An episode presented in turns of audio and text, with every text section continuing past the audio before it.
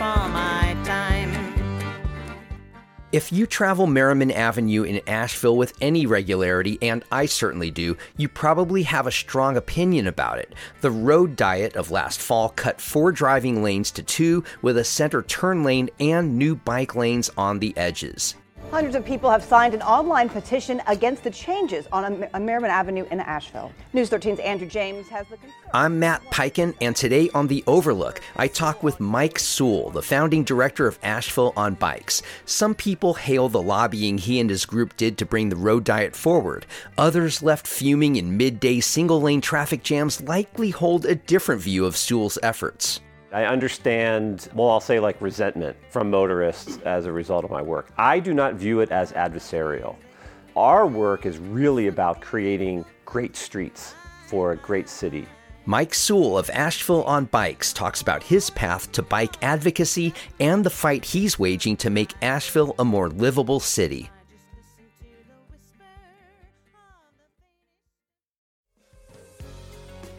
We'll get to my conversation in just a moment, but I first want you to meet Jennifer Goodyear of Divitia Realty. You can't have a better advocate when you're house hunting, and I can tell you this because Jennifer stuck with me for the five months it took to find my Asheville house four years ago. Jennifer is known to go the extra mile and the extra crawl space to save her clients time and money. I go through a house with an inspector's eye. I crawl into the crawl space. I look at things that are going to show up on a home inspection that might be big issues. And having that upfront knowledge of what you're getting into really helps you understand what might be negotiable, what might not be negotiable during the transaction. What I tell my clients is I wouldn't put you in a home that I wouldn't buy myself. In this competitive home buying market, reach out to Jennifer at Divitia Realty to help give you the edge. Go to Divitia Realty, that's D I V I T I A Realty.com. About a decade ago, Mike Sule was a school teacher who went through a sad breakup. He decided to process the loss by selling his car and committing to get around Asheville for a year solely on bike. I started our conversation by asking him what he learned about Asheville during his year on two wheels. The one thing that I learned right off the bat was small, significant neighborhood connectivities, like uh, slow street connectivities, and we have hundreds of them. So that was the main thing that I was like, and every day you're like out in a new neighborhood, you're riding around. Asheville's a beautiful city, and to experience it daily at 10 to 12 miles an hour is, uh, a, you know, you really get into the details of the bones of our city. And so that that was an amazing experience. And then I also saw the lack of connectivity and you know the, the dangerous and, and hazardous conditions. When did it become something that the voids that you noticed, the absences that you noticed in this city, when did it, would it become something you wanted to address? In riding for a year after I sold my car, I had ended up just like saving over $10,000. You know, right? I had no car payment, no insurance, no gas, all of those things. And my buddy Blue started talking. He's like, hey, let's do like a proper bike tour. We'll get some gear and we'll do a loop through Oregon. And so, yes, Portland is, is, is absolutely really connected. And that really opened my eyes in terms of like, again, slow neighborhood street, into a bike lane, onto a greenway, you know, and it's all like patchwork together, but it, it does work.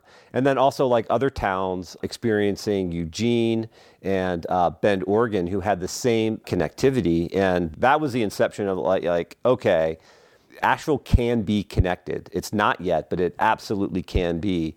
And my goal coming back from that summer was like, I'm gonna, I'm gonna work to be a vessel of change. How did you begin taking on the role of an advocate for cycling in this town? What was square one for you? Well, square one was I had a lot of help. I had a colleague at Evergreen Community Charter School where we uh, where we taught uh, Rachel Reeser. She was at, ended up being one of the co-founders of the organization, and also a woman Marty Gallagher who used to be uh, pro bikes on on Haywood Road. And so Marty, Rachel, and myself sort of started scratching our head um, about this. I met with Claudia Nix, who is the founder, and at that time she was the president of the Blue Ridge Bicycle Club, which was a well established bicycle advocacy organization, at a bike lane cleanup. And she invited me to start participating in the city's bicycle and pedestrian task force. So there was like a, already sort of a, a group. But really, the thing, the kind of the galvanizing thing was my good friend Sarah Widenhouse was going to be the director of the Asheville Holiday Parade. And she said to me, Hey, like, why don't you get a bunch of people together on bikes and do like sort of a, a, bicycle event parade entry for the Asheville uh, Holiday Parade? And that sounded like fun and was kind of like a social mixer. And we won Best Use of Theme. The theme was Holidays in the Mountain, and our theme was Every Day's a Holiday on a Bicycle. We won $250, and that was the seed money for the beginning of the organization. Then we sort of had some agency in the cycling community, uh, some recognition, you know, like those goof offs won $250. That's really kind of crazy and yet also very Asheville, you know, kind of very organic start to this. When did it become true advocacy work? When did it become lobbying and actually citing specific needs?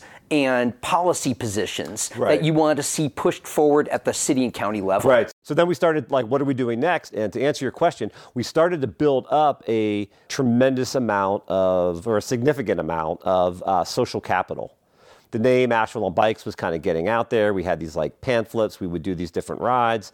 We had a, a, a list serve. We were getting on uh, Facebook. So people started paying attention and uh, at the same time that we were doing all this social stuff, I was really invested in attending the bike task force meetings on the regular. The city was going through its bicycle comprehensive plan for the first time, so I got really active in that, and that really helped me uh, understand the issues. Um, but one of the th- significant things that, that, that really happened was Jeremy Johnson, who I did not know, he worked at uh, Walmart and he was killed on his bicycle at the intersection of New Hawk Creek Road and 70, which was an intersection that I crossed every morning going to work and then coming back. And that was one of the deadly hazardous conditions. And riding across where a cyclist was killed, you know, you sort of embrace your own mortality. And that really for me was a catalyst of like okay you know we can have rolling parties and have a good time but we really need to take this political or this social capital that we have this community and we really need to invest it into becoming vehicles of change. So sort of two things were happening. There was fun and frolic um, and then there was also sort of my personal dive into the issues and then my connection with the potential of like the consequence of doing nothing you mentioned the city had just developed a comprehensive plan for cycling. Did you at the time see an overlap of priorities and policies in that plan? Did you think the city was serious in this plan? What did you see in that initial plan that mirrored up with what you wanted to do, right. or maybe didn't go as far as what you wanted to see happen? Yeah, well, at that time, you know, I was really learning about transportation policy, active transportation. So I, you know, I, I didn't know as much as I know I know now. And there was definitely stakes with that bicycle comprehensive plan. It was not guaranteed that it was going to pass city council, right? You, the, the, the, staff would do the work and they would bring it to city council, and then for it to be adopted, it uh, required a city council vote. And we set up like 15 minute sort of check in sections with each member of council. And it was sort of our first my first really like lobbying to get council members on board. And I found that process really exciting. Uh, having stakes, this thing is uncertain, it's not going to pass, we really need this.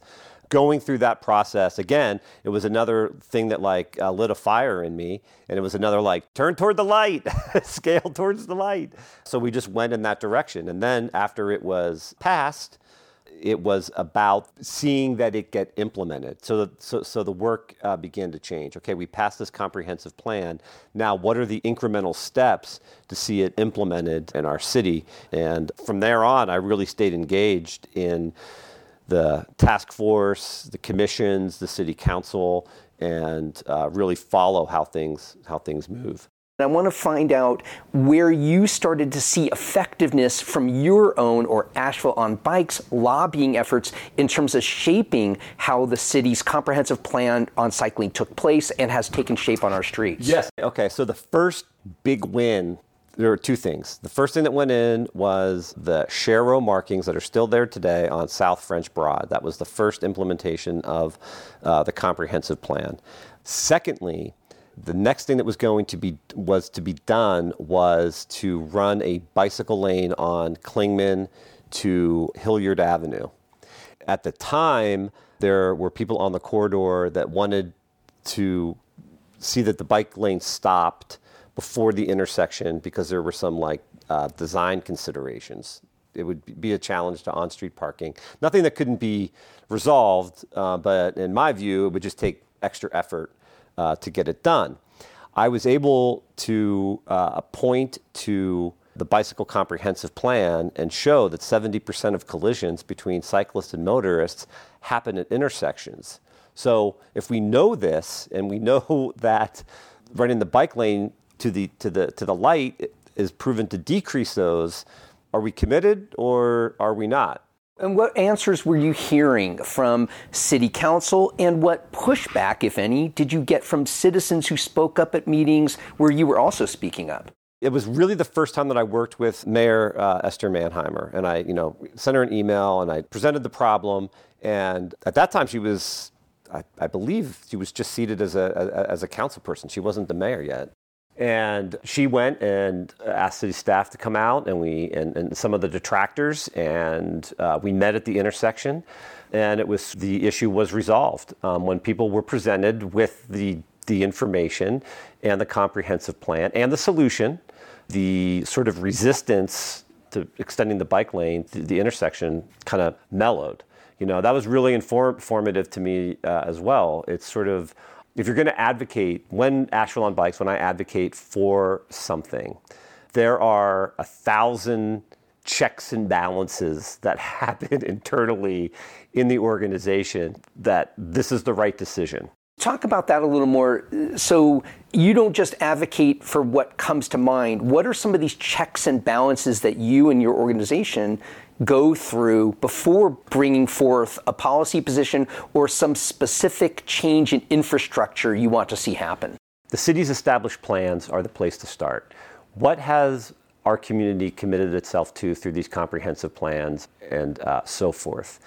And then I am so thankful that I have a committed uh, policy committee so that's sort of the meat grinder. That's where a lot of the ideas are kicked around. Should we do this? Should we do? Because you can pick any intersection in Asheville, any street, and there's a there's a need for humane, safe conditions. But not every campaign is the right one. Not everyone is winnable.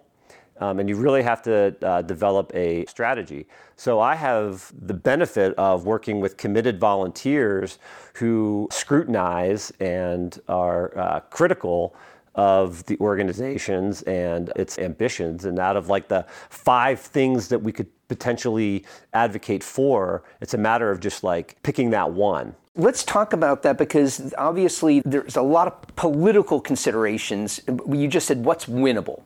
So, what makes something in your line winnable and what give me an example of uh, something you might have advocated for that you did not or at least have not yet because you and your po- and sure. your committee yeah. determined that it wasn't winnable the, one of the things that we're working with right now is Haywood Street in West Asheville is coming up for a resurfacing project, uh, like Merrimon. A resurfacing project is akin to a homeowner repainting their house, right? It's, it's scheduled maintenance from uh, the Department of, of, of Transportation, NCDOT, as was Merrimon. And whether there's going to be any kind of road reconfiguration or any kind of improvement, the old asphalt is coming up new asphalt is going down and fresh paint is being applied to that streetscape. That's a road, a road resurfacing project in a nutshell. Haywood Road, there's an opportunity right now to sort of reconfigure the streetscape curb to curb. So you're not, we're not pouring new sidewalks. Uh, we're not taking out the telephone poles. It's just curb to curb, basically the streetscape. So there's an opportunity to make it a more active transportation corridor, which it really wants to be. So the issue of bike lanes on Haywood Road came up. Do we advocate for the inclusion of bike lanes from the beginning of the corridor to the end of the corridor? And we looked at it, and our analysis was like, no, that's not actually the proper treatment. And I know people, yeah, people get shocked. They're like, what? Now that doesn't mean that we you can't make it work for cyclists, and that we cannot include types of bicycle facilities. But the real win for Haywood Road is to make it work for pedestrians. Because if we calm traffic and we make it slow, you make it 20 miles an hour, then a share road condition is an appropriate treatment for cyclists. So instead of advocating for dedicated bicycle lanes from one side of the corridor to the other, we took in more nuance like, hey, how about elevated crosswalks? What about traffic calming, making sure that the street is designed not for 25 mile an hour traffic, but for 20 mile an hour traffic. And by calming traffic, we make it work for pedestrians. And then, therefore, if it works for pedestrians, it works for cyclists as well. You might know me for the stories I produced for Asheville's public radio station, and I'm thrilled to have you listening to The Overlook. Now I can help tell the story of your business or nonprofit through a podcast. A narrative series or ongoing show is a unique way to shape the public's understanding of your work and impact in the community. I also help independent podcasters launch or boost their own shows. Find out more through my production company, Podcast Asheville, at podavl.com.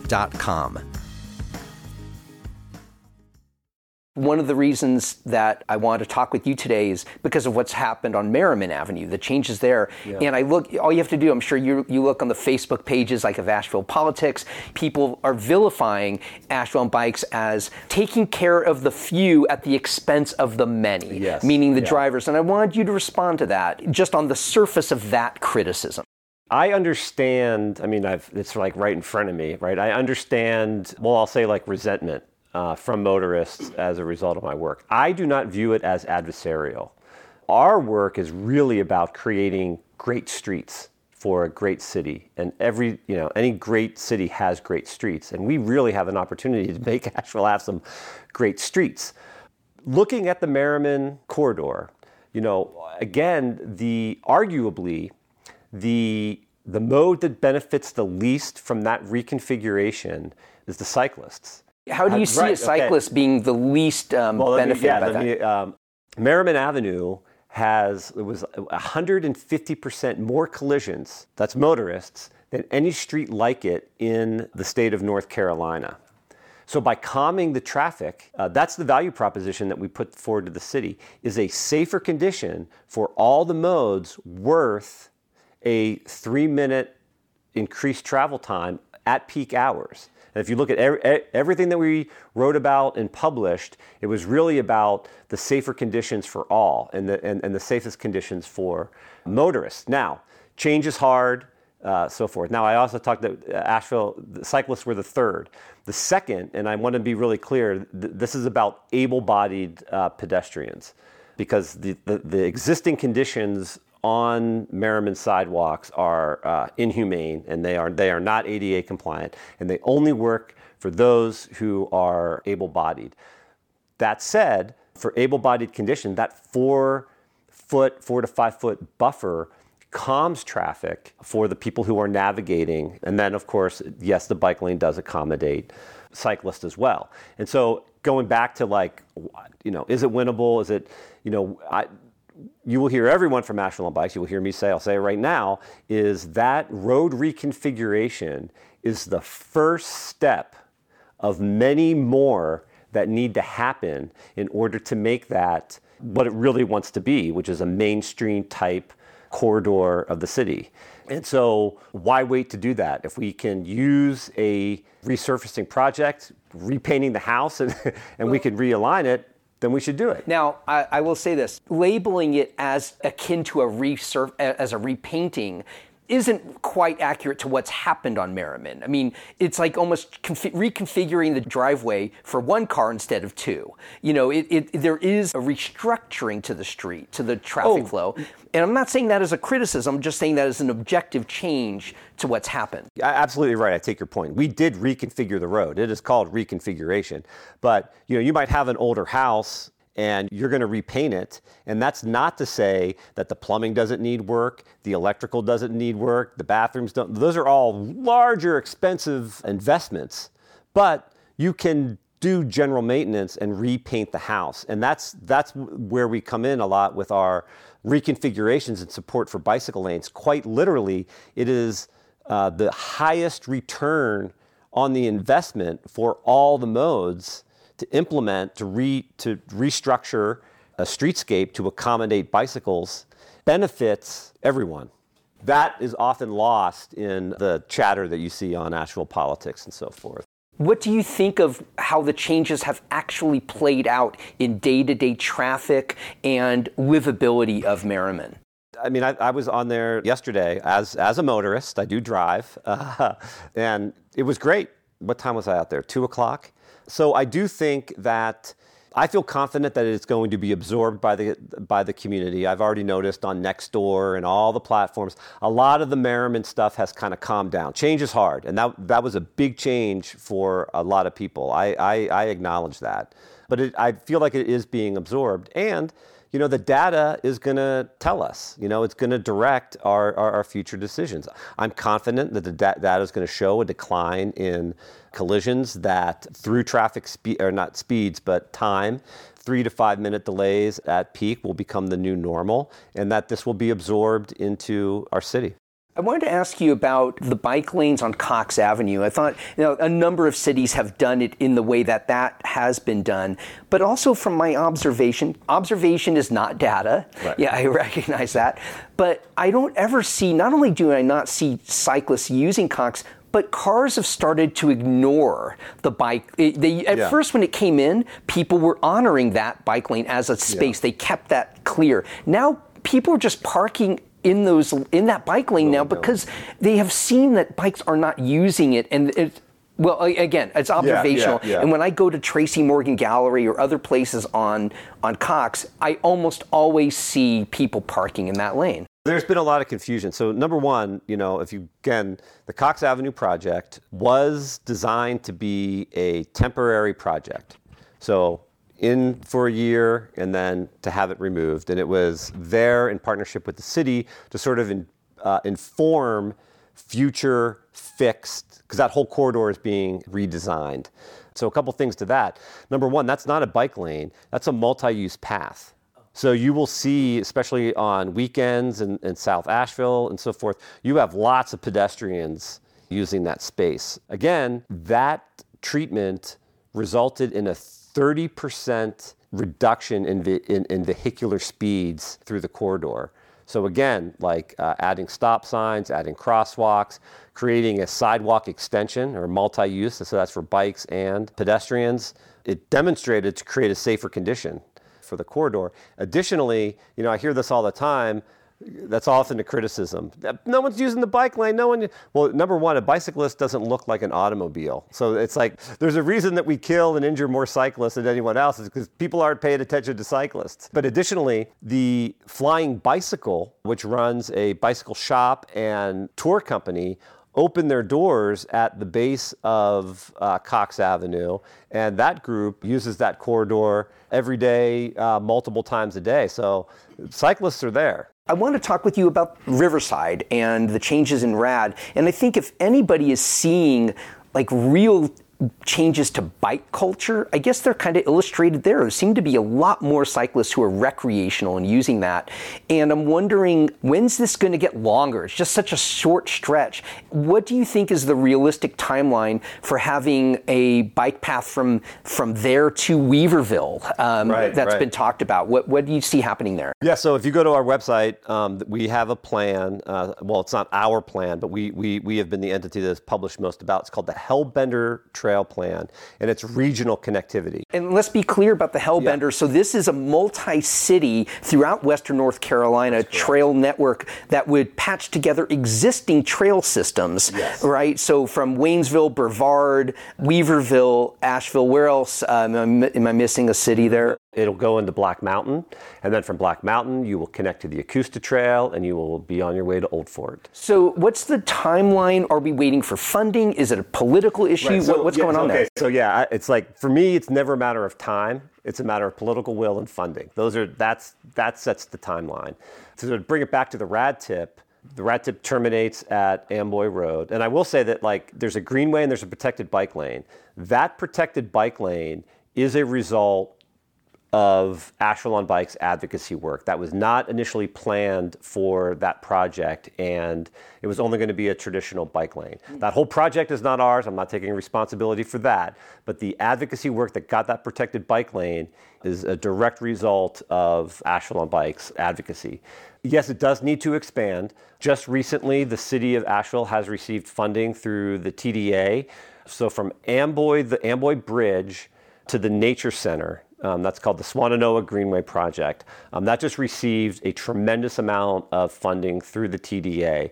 The state is also looking at it because if you look at like uh, Swannanoa River Road and Thompson Street, and the river runs right, right, you know, that that is one weather event from failure. But it, that is the backbone for the Hellbender Trail, the river building in the river uh, corridor. So on Bikes and our friends at Connect Buncombe County Greenways, they're, they're advocates, and the Blue Ridge Bicycle Club, we're working diligently. We really need to get support at the county level to invest in that project as well. I think a lot of people, at least when I when I read criticisms just in general about uh, changes that favor multimodal transportation, bikes and otherwise, they read that as at the expense of motorized traffic. And a lot of people here say, hey, get real. We're this is 2022. We're a car-based society.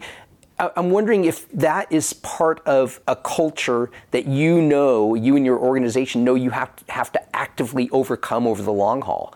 Everything's a cultural issue, right? What's that? Uh, culture eats policy for lunch, or whatever that. that um, so it absolutely is. But the thing is, is like more and more. I mean, you know, you'd say yes, we are a, a uh, car-dominated culture, well, the past uh, two years, some of us would argue we're a Zoom dominated culture.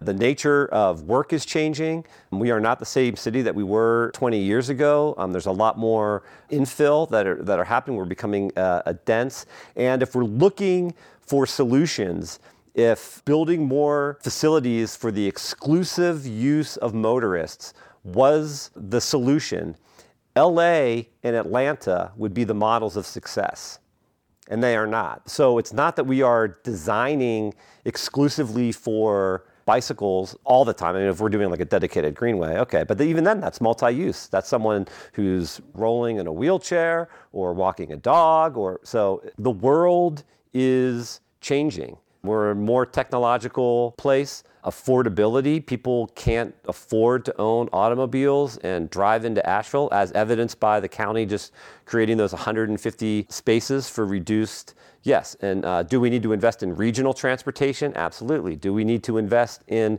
uh, sidewalks? Absolutely. We are for all of that. But we have identified that the place to start is the streetscape, and highest return on the dollar is to create bike facilities.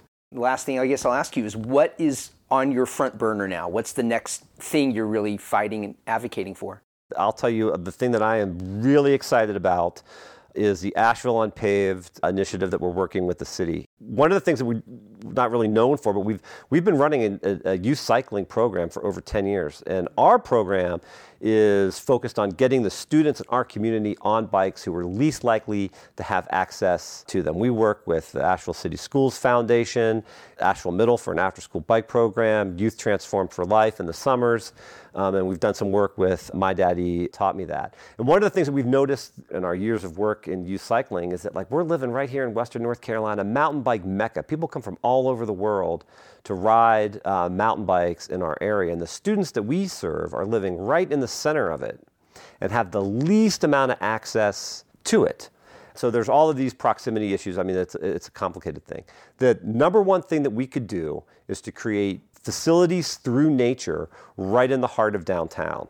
And so soon, if you're running or walking or riding a bike, you're going to be able to be in the River Arts District and make a right turn and up into uh, a wooded area of the city. There will be some dedicated single track trails, there will be some, but most of it is going to be multi use. The bird watchers, the bench sitters, the dog walkers, the trail runners. So, the Asheville Unpaved Initiative, it's a uh, program between Connect Buncombe, Pisgah Area Sorba, managed by Asheville Bikes and in partnership with the city. So, trail access right in the heart of downtown is going to be something that no other system offers in Western North Carolina, and we're going to be the first to do it. Thank you to Mike Sule of Asheville on Bikes for spending time with me for this episode of The Overlook. The Asheville band The Resonant Rogues has been so kind to let us use their tune Maker's Song as our theme music. Find out everything they're up to at resonantrogues.com. There are new episodes of The Overlook every Monday through Thursday with a special audio residency happening on Fridays with Story Parlor of West Asheville. The Overlook is a production of Podcast Asheville. New episodes are online 6 a.m. every Monday through Friday. Please follow for free on your favorite podcasting app. I'm Matt Peiken, and I'll see you on the next episode of The Overlook.